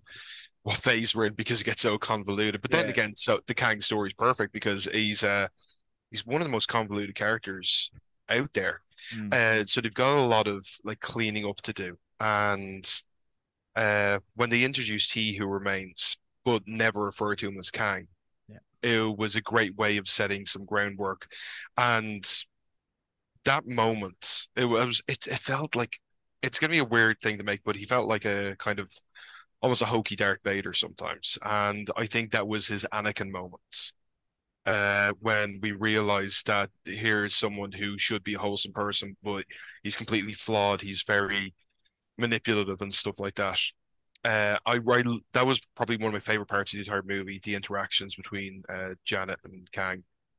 Uh, and it, it felt like her movie. Uh, in the same way that I guess if like you want to make a parallel that Mad Max Fury Road felt like the Furiosa movie uh, the leading character was almost a sport character, and that's kind of where I felt it, it was with uh, with this chapter of the Ant Man story in the Marvel universe as a whole. It was very much Michelle Pfeiffer centric, which I've no Mm. problem with. Yeah. Yeah. Great to see her back as well, like in such a high profile role. So yeah, I agree with that. There were parts of it though that I did have issues with when it came to the Ant family. Like there were certain times where and this I think plays into the fact that sometimes it just didn't feel like Ant-Man, where they just didn't talk like their characters. Do you know what I mean? Like there was a couple of moments where, like, what was it uh, that Scott said? And I appreciate that when Scott is the, the big version of Ant-Man, that he's his brain doesn't kind of function fully. So I can kind of explain it away in my head. But like he starts shouting at Kang, he's like, Our word is our bond. Without that, we're nothing. And I'm like, that's not a Scott Lang thing to he he's not like an honorable dude. He's a thief, he's a burglar. And then like you had like Hank at one stage turn around where it's like you read my book, and Hank's like, he, now, okay, I have to separate these two things because like the line delivery was textbook Michael Douglas and brilliant, you know what I mean? But like the, the the the dialogue itself was just Hank would never say that where he's like every goddamn page. Hank would never, even if he loved Scott, he would never give him that. You know what I mean? He'd never give him that acknowledgement. And that's just not their relationship. So there were times where it didn't feel I liked Cassie, and I know that like a lot of people didn't. I'm hearing kind of reviews where people thought she was vanilla or generic. I thought she was really good. I thought she she carried it quite well. Um it's tough in these roles. She's not getting the rampway of, say, uh, Florence Pugh or Kate Bishop to kind of um, establish herself as likable as it is. But I thought she made the most out of what she did, and I kind of want to see more of her. Um, but again, like kind of my main problem, I'd agree with you on everything you said about Michelle Pfeiffer. I thought she was a breath of fresh air. Hope was just non-existent, and then like there were times where it's like, oh, we're not doing much with with Evangeline. We better do something, and then it's like, let's have her save the Yeah. day at the end, and then that that was it. She was just kind of in it. Um, but yeah, that I, I, I so kind of mixed reviews, but I'd agree with Michelle Pfeiffer. Yeah, of the Ant family, definitely the star. The Quantum Realm was introduced here, um, and kind of normalized a little bit from the the, the glimpses we've had in previous kind of Ant Man movies and so on. Um, in that it just turns out to be like just a kind of normal enough place, obviously with weird characters. There was some wins here. Um, there was some funny characters. For me, I do think that we need a conduit because, especially at the start, like I like when we see, like, for example, Avengers Endgame or Infinity War, where we see characters go to space and stuff like that. You do need a conduit. Like, uh, for example, r- when they're got in Endgame, when they're going to space, and Rocket is like, "Who here has been to space?" And like, you know, you have Captain America and, and Scarlet Witch just being like, oh, "I don't know," but like, or Scarlett Johansson, sorry, being like, "I don't know." Um, and and again, you do need someone to bring them into that. Whereas, kind of, I thought I I I, I wasn't mad about like um the Ant family just going there just chilling like it's normal. Do you know what I mean? There wasn't there there wasn't that Yeah. marriage there. It just felt a bit random at times where they're just kind of chilling in the scene. They're like, let's have a walk around. And it's like, no, you're in a different dimension. The scene, yeah, the scene where Hank Pym, like, you know, starts analyzing it, that it changes everything about, I think, what did he say, that evolution and how we perceive the universe. And then you've, like, that would have been a great line to give a lot more exposition. But it, it was basically just to deliver a joke about the broccoli headed character. Um, which I, I don't know, I, I might, I, I don't know if everyone's going to read this, but I just felt a lot, a lot of the humor in the movie didn't land. I felt like they were being trying to be very Thor Ragnarok. And whereas that time I think could be used a lot better to maybe do a bit more universe building. Uh, because you do have this uh, like pretty intense quantum realm, and on, on a large screen, like the whole thing did feel very Star Wars to me, but it felt like what Jim Morrison would have experienced if he watched Star Wars, like you know, into his seventeenth acid binge. Um, it, it really was. There was there were some very like Star Warsy elements, but it was an acid trip. It was, it, but it, there were some bits that were safe. There was a lot of stuff in the Quantum Realm that I did like. Uh, there was definitely a lot of nods to the Kirby-esque design, uh, which obviously you know you can't do an Avengers storyline and not have some reference to Jack Kirby's very unique take on world building. Uh, this really unusual design he has where everything's either perfectly circular or at a, at a direct right angle and the buildings and the kind of geometry and the architecture of the quantum realm was I think very well represented but like you said we just did we didn't get that uh that narrative that we needed to develop it further because I think going forward to quantum realm it, it's going to become in the next couple of movies and the next couple of TV shows it's going to be something that could have it- its mythology is going to be important. Uh, we already explored this in in Endgame when they first started kind of uh experiment with the time travel sort of thing, which you know time travel and Kang go hand in hand, and that's where he was banished. Uh, the quantum realm seems to have a major catalyst playing to the science or science fiction of how time travel works in the Marvel universe. So that's obviously why Kang was exiled there. So I did want to see more universe building. We didn't get it. All the universe building kind of came towards joke. Uh, I I don't know if that's the way you felt about it as well. Yeah, yeah, I agree. I, I, I think like there was a lot of things where there were times where I felt like a kids movie. Like again, a lot of the universe building felt like they were being silly. Like you know, Hank driving and he's like, "I'll drive," and then he puts his hands into the kind of thing, and it's like that's kind of kid stuff. And it's like again, yeah, th- this is important, and this is going to become important because we know the roadmap you spelled out. We know what's coming. You know what I mean? Especially if you know the lore behind it, which you know better than I would. So again, it matters, and it, it shouldn't be just kind of thrown away for a joke. And I'm going to say that and then I'm going to skip to something about the quantum realm, which I really liked. There was also played for laughs, but I thought this worked. Again, splitting opinion, but MODOK and choosing to have him as Darren Cross and Yellow Yeah. Jacket. For Yes. me, that was a win of this movie. And I, I will always look back on this as it reminds me of um Shang-Chi. I'm forget I'm I'm blanking now. Ben Kingsley's character, the name has just escaped me now. But when they had him show up in Shang-Chi, and you're like, what the fuck? But Yeah. Marvel do these type, kind of type of tie-in cameos really well. MODOK, obviously, it's a very harsh, re- not like it's a very harsh left turn for MODOK because he is an iconic character in his own way. Having obviously like as someone who'd know the lore behind it, what did you think of this move to make him into Darren Cross and kind of tie him directly to the Ant Man franchise? I didn't see it coming because I try and avoid uh, spoilers as much as I can. Uh, I saw the action figure and the Funko designs of MODOK, and I liked it because um, MODOK in the comics was a very uncomfortable design. And I think that's what they're originally going for. He had his weird bowl cut, which I was the only thing about the design that I was a little bit disappointed didn't like show up somehow. I would have liked, uh, I would have liked that, but uh, obviously they went in a completely different direction, which is what has become the norm in the in the Marvel universe. That MODOK was originally uh, an eng- his the character's name escapes me, but he was a, an engineer from AIM. Yeah. Uh, but the way they explained it, I think they kind of reverse engineered it. They look at how uh, Darren died, how Yellow Jacket was like killed off in the first Ant-Man movie. And just the way his head was like still normal size, you could see like his arms and his legs shrink in. And I think it's someone just had a smart idea.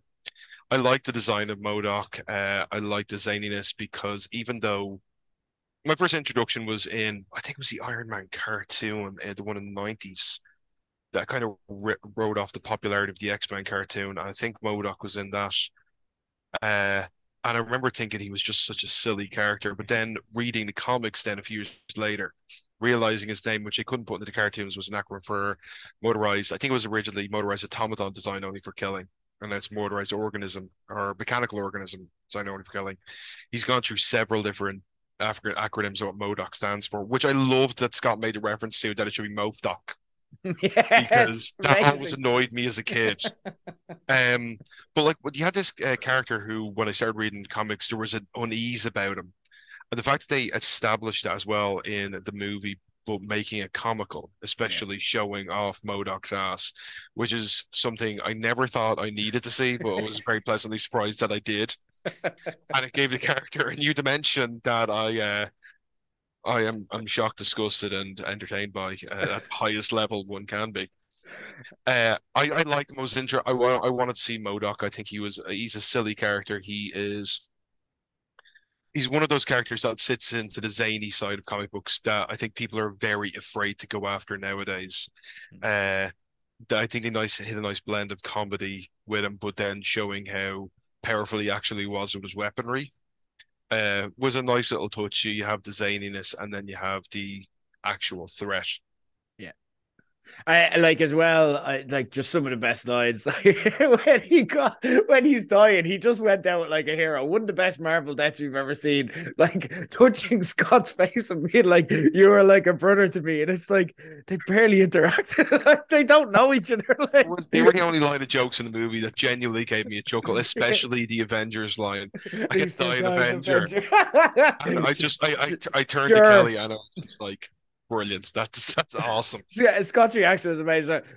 Sure, you're in. it's like okay, amazing, Yeah. amazing. He killed, loved it, loved it. Such a such a win. Another big win, and I guess this is the takeaway of the movie, and and kind of the movie essentially sacrifice and again like what made MODOK work for me thank god it kind of make him makes amends for not having the likes of louis in here um and and a lot of the kind of periphery characters that we look forward to in ant-man movies. Um but it was a table setter for to essentially properly introduce kang and Kang the Conqueror as well. So kind of um and, and you you could probably give more info on this, but this is the Kang. This is the guy, and then like everyone else in kind of the Council Kangs and all kind of circles around this. But this is the Kang and the dangerous one. And and also allow Jonathan Majors to fully obviously he had He Who Remains, but again, that was a, he never went by Kang, and that would you know he only adjacently referred to uh, uh, having other names. He never even called himself Kang. So it was a very different character portrayal, and now this is a more Kang level. This is what Kang is going to look like, you know, in some derivation, even when he's his variants. Um, I thought it was an amazing performance. I thought this was an absolute Yeah. win. Um, I thought Jonathan Majors was a highlight of this movie. And again, this is one of the reasons why I can never dislike this movie. And I think this movie will be important because there's certain Marvel movies that aren't like you know, they aren't great, but like you had a good time, but you probably never watch again unless you absolutely have to. You know, this will be a movie where I'll happily go back to this, and it's important and we won't forget about like Ant Man and the Wasp. You know what I mean? Uh, The the, the last Ant Man movie, uh, there's no need to go back to that unless you're kind of because you watch the original, which is just a better version of the same movie. Um, but this movie is important and probably needs you to go back to it a few times, and it's because of Kang. How do you feel they kind of stuck the land here? And also, as well, I want to get your thoughts on how he went out because I, I did not expect Kang to die in this movie. Uh, and especially when I saw it's Kang the Conqueror, I'm like, there's a compromise here. Maybe he's getting stuck in the quantum realm. I didn't expect him to die. Um, so I want to get your thoughts on, on, all of it. Yeah, I I think first of all with the death, I think there's a lot of ways they could go. Um, because he did get sucked into the core, and we can see obviously that it, it generates that uh realm of probability that they explored. So could this power him up? We've seen the same thing happen to Yellow Jacket, and then he turned out to be Modoc. Uh, could something similar happen to Kang the Conqueror? Because that's the thing, we have to remember how many Kangs there are going to be. I mean, we we saw in the uh, post credit scene the Council of Kangs, and it really hit home with the fan service on that for me, because we got to see um a lot of the Kang variants, or well, there was a different name referred to in the comics, but just the alternate Kangs that played a pivotal role because, like I said, it started as Kang is an incredibly convoluted, complex character. But the reason he's convoluted and complex, uh, you have to admit, as a fan of the comics, it's not because he was written that way. It's because, I mean, he's the poster child for retroactive continuity because the fans can't even agree on when his first appearance in the comics is realistically. Uh, you've got uh, uh, Amon, uh, not Amon Ra, uh, Amon Tut, whatever uh, Ramatut, character- yeah, yeah, yeah. Ramatut from Yeah, yeah. Fantastic Four, uh, which then like 200 issues later, you found out that that was was Kang's first appearance, but then his Avengers number eight was his actual appearance. Um, but he's a great storytelling mechanic, uh, Kang, because there's been so many different uh, oh my god moments over the years when you realize uh, first of all, he's obviously got his uh, lineage to the Fantastic Four. Uh, the reveal of like Iron Lad as a Kang variant and stuff like that, but the good Kang variant, which is probably what they were trying to do with uh, He Who Remains, being saying he was the good, he's the best version of them. Um, because I don't- I'm not sure if they if they have any plans or if they could really introduce Iron Lad into the MCU, especially with a name like that. it, won't go over with the Irish audience anyway. Jesus Christ. They We love it. market research there. See, they come to see Iron Iron Lad lads. It's like we'll give you an Like your- Iron Lad. your tissues. there's somewhere down like on one of the back streets of Temple Bar showing it apparently. But uh They're always showing an Iron Lad on a Friday so, night. uh, they're up to Iron Lad 17 at, at the, uh, 16 wasn't that good. No, But uh, no, like, like Kang's interesting, and they could go a lot of places with it. And obviously, with we know the the, the Avengers movie that is obviously going to be it, it's going to be following the system we got with Infinity War and Endgame. It's going to be one big movie split into two. Uh, the Kang Dynasty is like, what are they doing with this now that we have had Kang the Conqueror, as he's been referred to in the movie, essentially, from what it seems like, being killed off. Uh, and then we Ant Man and the Wasp. Like, come on. yeah, it was a weird one. Um, they were trying to do something that they missed the, the boat on, which was uh, once again it was because a lot of the story is rushed, but you had Hank give this very quick delivery uh, about how his ants had evolved a Yeah. thousand years, and then an army of these highly evolved characters attack Kang, and he gets away with it. He, he gets away to go one on one. Now, Kang's power comes from his suit. Solely, he doesn't really have, well, in the comic books anyway, he doesn't have any like superpowers. Yeah. He is a dude in a suit, but the suit is, if you want to go into power levels, you're talking like post Asgardian technology, you know, because he has defeated uh like Thor level, Omega level threats in the comics with nothing but his technology. So it's like what Thor described uh magic technology being in the first Thor movie, that they're one and the same when they get to a certain level. Uh that's kind of the level of power that Kang's at. We should have seen Kang standing toe to toe against an army of thousands, possibly hundreds of thousands of evolved intelligent ants to show his power and his ruthlessness because let's face it, the ants are cute in the Ant-Man movies. So you miss an opportunity here. Kang could have like vaporized them all ruthlessly, shown his power, which would explain his battle damage. And the fact that basically he did have a physical threat in the movie because his, his suit was rendered relatively useless. But we didn't have that that like connection between the bit where he's taken off by the ants and the bit where he started fighting Scott, which is why I completely understand why the casual fans uh, and people who are just coming into this and trying to be like really like the like uh look into the background of this character they're very confused as to how Ant-Man could defeat a, a character as powerful as as Kang. Yeah. When you look at like kind of comparatively, when you look at Thanos, and that's what they're looking to build up the next Thanos level villain. And again, I get, I get it. They have the Council of Kang. They established there's thousands of people there, but he can't lose every movie as well. And when you look at the power scale that they established with Thanos in one scene, the start of Infinity War, you know what I mean? It's just like Hulk, nothing. Um, it's like Thor, nothing.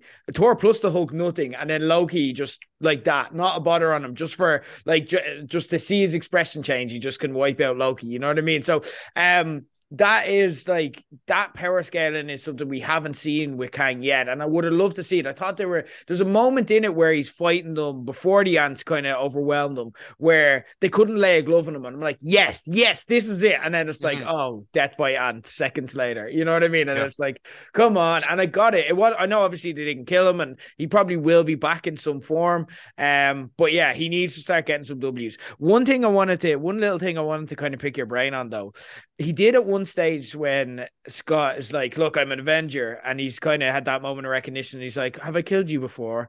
Were you the one with the hammer?" Mm-hmm. When you look at where Thor is right now, and you look at trying to establish Kang as a threat, do you think that may be something that we look back as, oh, they actually foreshadowed something there, or do you think that is just kind of like, oh yeah, he can kill Thor, he's a badass? Yeah, it's it's. I think obviously when they like obviously there's a few different versions of Kang in the comics, and that's obviously what we have to work with now, considering this character in the MCU's in its relative in- infancy. Uh, we did at the end get to see a character who the fans are pretty much could say, okay, that's Immortus, which yeah. is the f- final boss tier form of Kang. So he's the guy who's lived through so many different lives that he has kind of done everything. But at the same time, in the movies, he seemed more like a henchman, like he's part of this uh, I mean, Kang's a dictator, but then he seems to be in this like kind of pseudo democracy with these other Kangs. Uh, so there's there's a bit of confusion there as well. But this Kang had some of Immortus's traits as well, like the fact that he seems to have lived so many lifetimes that he has forgotten some stuff. And obviously, mm-hmm. being that this is the guy that they're saying began the multiversal war, that's what kind of like, like all the fans are thinking now that he like he remains ended the multiversal war, but kind of Conqueror that we that we got to meet in the Quantumania. he's the guy who started it, or he is maybe at least a war criminal of the multiversal war. That he's become so powerful that yeah, his he doesn't even remember who he was. Like he remained said he lived millions of lifetimes, but has this Kang done something similar at least to that? And in doing so, you know, how is he gonna chalk up how many deaths he has, how many notches he has on his gun? Mm. Uh so I think that we could I just we had more opportunities to see how powerful he is here. And they kind of shit the bed on that, yeah. really. Yeah. Like well, fortunately, uh, I think Jonathan Majors did well enough for the character that we don't care because we want to see more Jonathan Majors. So we're like, yeah, yeah, I'll forget that you lost because you're just really entertaining. So you know, yeah. I think they'll get us back. I don't think it's in terminal terminal there. Um, is there any theories you wanted to kind of, uh, you know, I'm getting into theorizing there when I'm going for Shadow and killing Thor, and kind of coming at you, or, or and you want to kind of expand on? There's little things. Uh, I felt that like like everyone kind of felt when they're in the cinema is that like you know he was killed off quite easily. And the thing I'm I'm thinking about this is were we just supposed to see a snippet of his power? Like is Kang the Conqueror? Is his story done? And now that we're we know that the end goal here is the Kang dynasty. Uh, are we going to see the other variants pop up?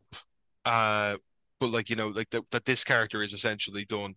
We're going to see something else happen, or are we going to see some sort of because, like I said earlier, we go with Marvel Cinematic Universe. We're going in different directions to where the comics went, which is nowadays it's a refreshing kind of change of pace. So, are we going to see uh, a kind of a new direction taken with Kang? Are they gonna the council kind of just eradicated themselves in the comics, and the Kang Dynasty storyline in the comic, uh, it's it's not going to be epic enough for what they want to do in the movies because he basically just fucked up Europe and that's about it. Hmm. So. Are we going to see like the maybe like some sort of like a combination of like a new a Kang, like a Kang? There is a Kang, a Kang Prime in the comics, but like an Omega Kang, like is he going to achieve a near level godhoodness? Because what they have established in the comics with how far advanced he is, and also he's someone who's lived a million lifestyles should be like a master of, of all forms of combat, which we we got a small glimpse of when his uh, his costume was rendered useless, his his armor, but we could have gotten like the villain monologue from him to say, "I'm not just my trinkets, I'm not just my technology," and that was a you you called uh, that back to the start of Infinity War when we saw Thanos go toe to toe with Hulk, and in the cinema I remember that was a big wow moment for a lot of the Mm. people that were like in the in the screen, even for myself. I thought that was a fantastic way of establishing Thanos not only as a military genius and this uh, universe-ending threat, but he could like you know throw down with someone like the Hulk. That was one of his And again, more- his henchmen just didn't stop him. That's what I loved Yeah. about it. They're just like, no, leave him. He's having fun.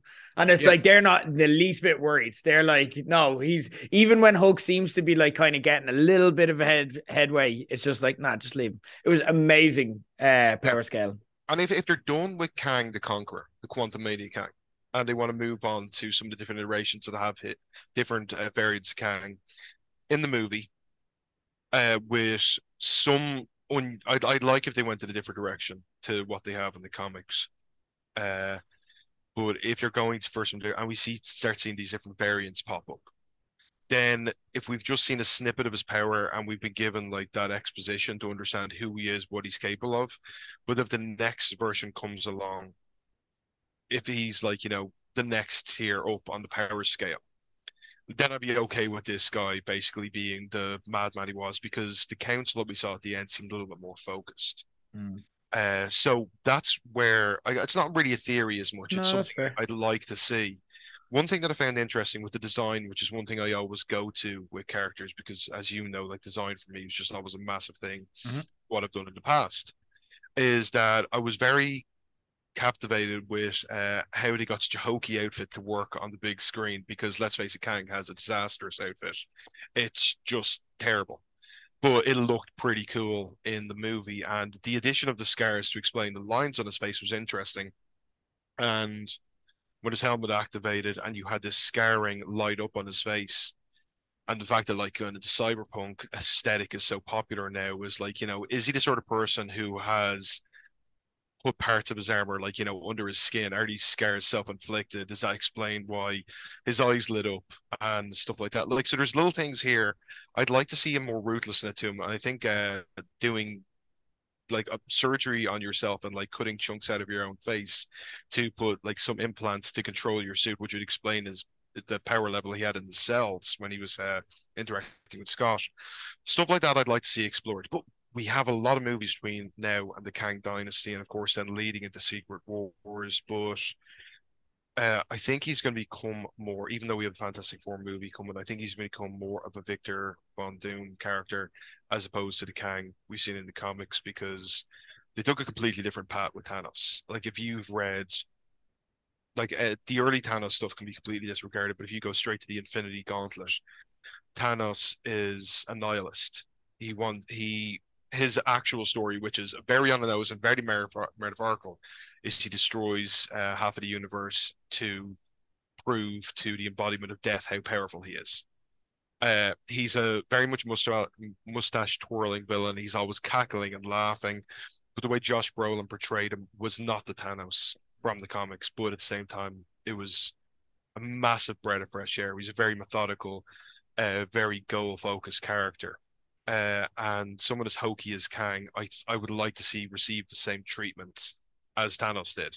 Yeah. Uh, so that's something I'm looking forward to seeing what what the goal for this guy is. They could drop the ball because they got it so good with Thanos. Uh, yeah, already putting too much pressure on themselves? Which is something as creatives we and as us as fans need to ask. Uh, with Marvel having a lot of swings recently and more misses than hits, are they going to be able to give us the villain that can, you know, topple the Thanos level threat? Because that's what everyone's going to compare them to. Mm. I think it's uh, I think it's interesting. I think we will see the Conqueror back, and we may also see variants of him and so on and so forth. What I think is going to happen is because with the Council of Kangs, they established success thousands out there. We don't have thousands of movies to get through, you know what I mean? And you do kind of have to take them one at a time. I think there'll be an element, and there'll have to be like around the Kang Dynasty where there's the divide and conquer element. So, like you know, when the Council of Kangs were speaking in the first post credit scene, they spoke of the Conqueror, and so did He Who Remains as almost like a nuisance. You know, he causes Mm-hmm. trouble. It's actually better off that he's died. It, it actually furthers their goals. So I feel like him coming back could cause a problem for that. I feel like having the likes of himself, and I think we will see Iron Lad because you do need to have someone in the mix who's going to kind of blow shit up. You know what I mean? To kind of just play the numbers game. You know what I mean? They are the the Avengers. No matter how much they can gather, uh, young, old, legacy, whatever, different multiverse variants, uh, they are outnumbered here. So there does need to be an element of um insipidness within the Council of Kang. So I think the Conqueror, Iron Lads, they could be sparks that kind of uh, ignite that flame. Uh, but we'll see. Look, they're, they're they're we're very far off, and it's it's at the stage where it's Yeah. very difficult to theorize because we're only at the the start of this.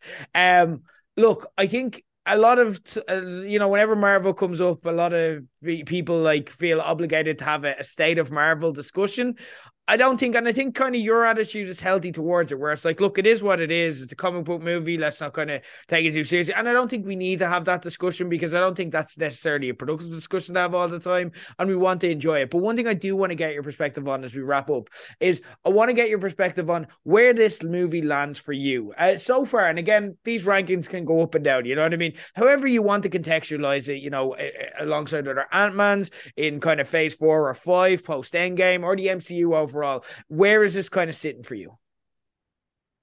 It's sitting kind of. I mean, if you wanted to rank everything into a solid one to ten thing, it, it's sitting close to the fives. So uh, it is obviously one of the weaker ones. Uh, but I'm looking forward to watching again. I've watched every Marvel movie a few times over. Uh, it's it's become like for me and a lot of people I speak to, it's become a comfort thing. So it's very easy just to throw one on in the background on your day off or while you're doing something else. But I will sit back down and watch this again um, to really kind of just just take it in because you know yourself when you are looking forward. I really do look forward to Marvel movies, regardless of how excited I am or not going into them. Uh, you do have that kind of, all right, here we go, ex- excitement, and the adrenaline can almost like uh, rob you of the the attention you can pay to it. You know, you're you're it's very much it feels like you're on a roller coaster the first time you see these things. And the second viewing is where it really comes into play. I won't be going back to the cinema to see it. Mm. Uh, whereas some other ones I have. Um but it's gonna be one of the ones that is gonna be a pretty easy skip. However, a lot of people said that about Age of Ultron, and now looking back, that's become one of the more important ones. And the more Yeah. you watch it now, with what we've had over the last uh since I guess 2019, it's given more breath to that movie. I do think Ant-Man and Wasp is going to become this. So as it sits now, I think it's weaker. I think it's going to become a more important watch as we see more of the movies come true. And I think there's stuff we ha- haven't seen there yet that might be retcons. Uh, but there's there's stuff we're gonna kind of pick up on as the as the next few series of movies and the, the, the television series come out. Um, but I know I, I do have high hopes for Kang. Uh, he's not he wouldn't be one of my favorite characters. I I we were all talking me and my mates about how, who we thought the big bad was going to be, and I think the first uh, saga of of the MCU has suffered from maybe burning through too many characters too quickly because Ultron was a massive missed opportunity. Uh, and they can't even go back and redo it now because what they've touched on with What If was uh, multiversal uh, Ultron Prime and then the Ultron bots in uh, Multiverse of Madness, that that character has has done what they're supposed to do. Uh, even though he's popped back up in the comics, I think that I think that's it done. So Mm-hmm. I have high hopes, and I'll be very interested to explore this movie again in two years' time when we have more behind it as well. I, lo- I love the Age of Ultron comparison. That's that that really resonates for me. I have it around same similar to you. I have it like so. I'll always rank. I love having Letterboxd lists and stuff like that as well. So I have it twenty first on my uh, MCU list. I have it behind Captain Marvel, between Captain Marvel and Black Widow. So like, look, not bad. I, li- I like those movies. I ha- in terms of like Phase four and five, I have it ahead of Multiverse of Madness, Eternals, and Wakanda Forever. But I have it behind No Way Home, Shang Chi, and Love and Thunder. I know the last one might uh, rankle some people because that tends to be very up or down for certain people. Anyway, look, I, I I think now we're getting into a stage where we begin looking forward to the next movie. But I feel that since it's a Guardians movie, I feel kind of safe that we can.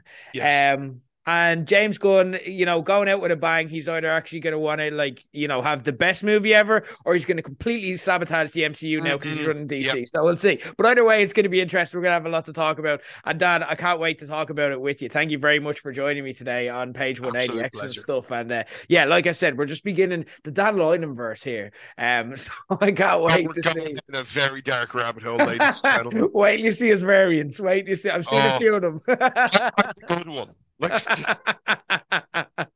That's all the time we have for this week's show. Next week, we'll be catching up with The Last of Us as it, it hits the home stretch after another absolutely heart wrenching episode. Uh, I'll be chatting about the new F1 season with Corporate Keen. Plus, we'll have reviews of Broker, We Have a Ghost, and One I've Been Dying for Percy, Cocaine Bear. In the meantime, if you haven't already, make sure you subscribe to our socials on Twitter, TikTok, Instagram, and YouTube at Page 180 Pod. Uh, but until then, this has been Page 180, and I have hose.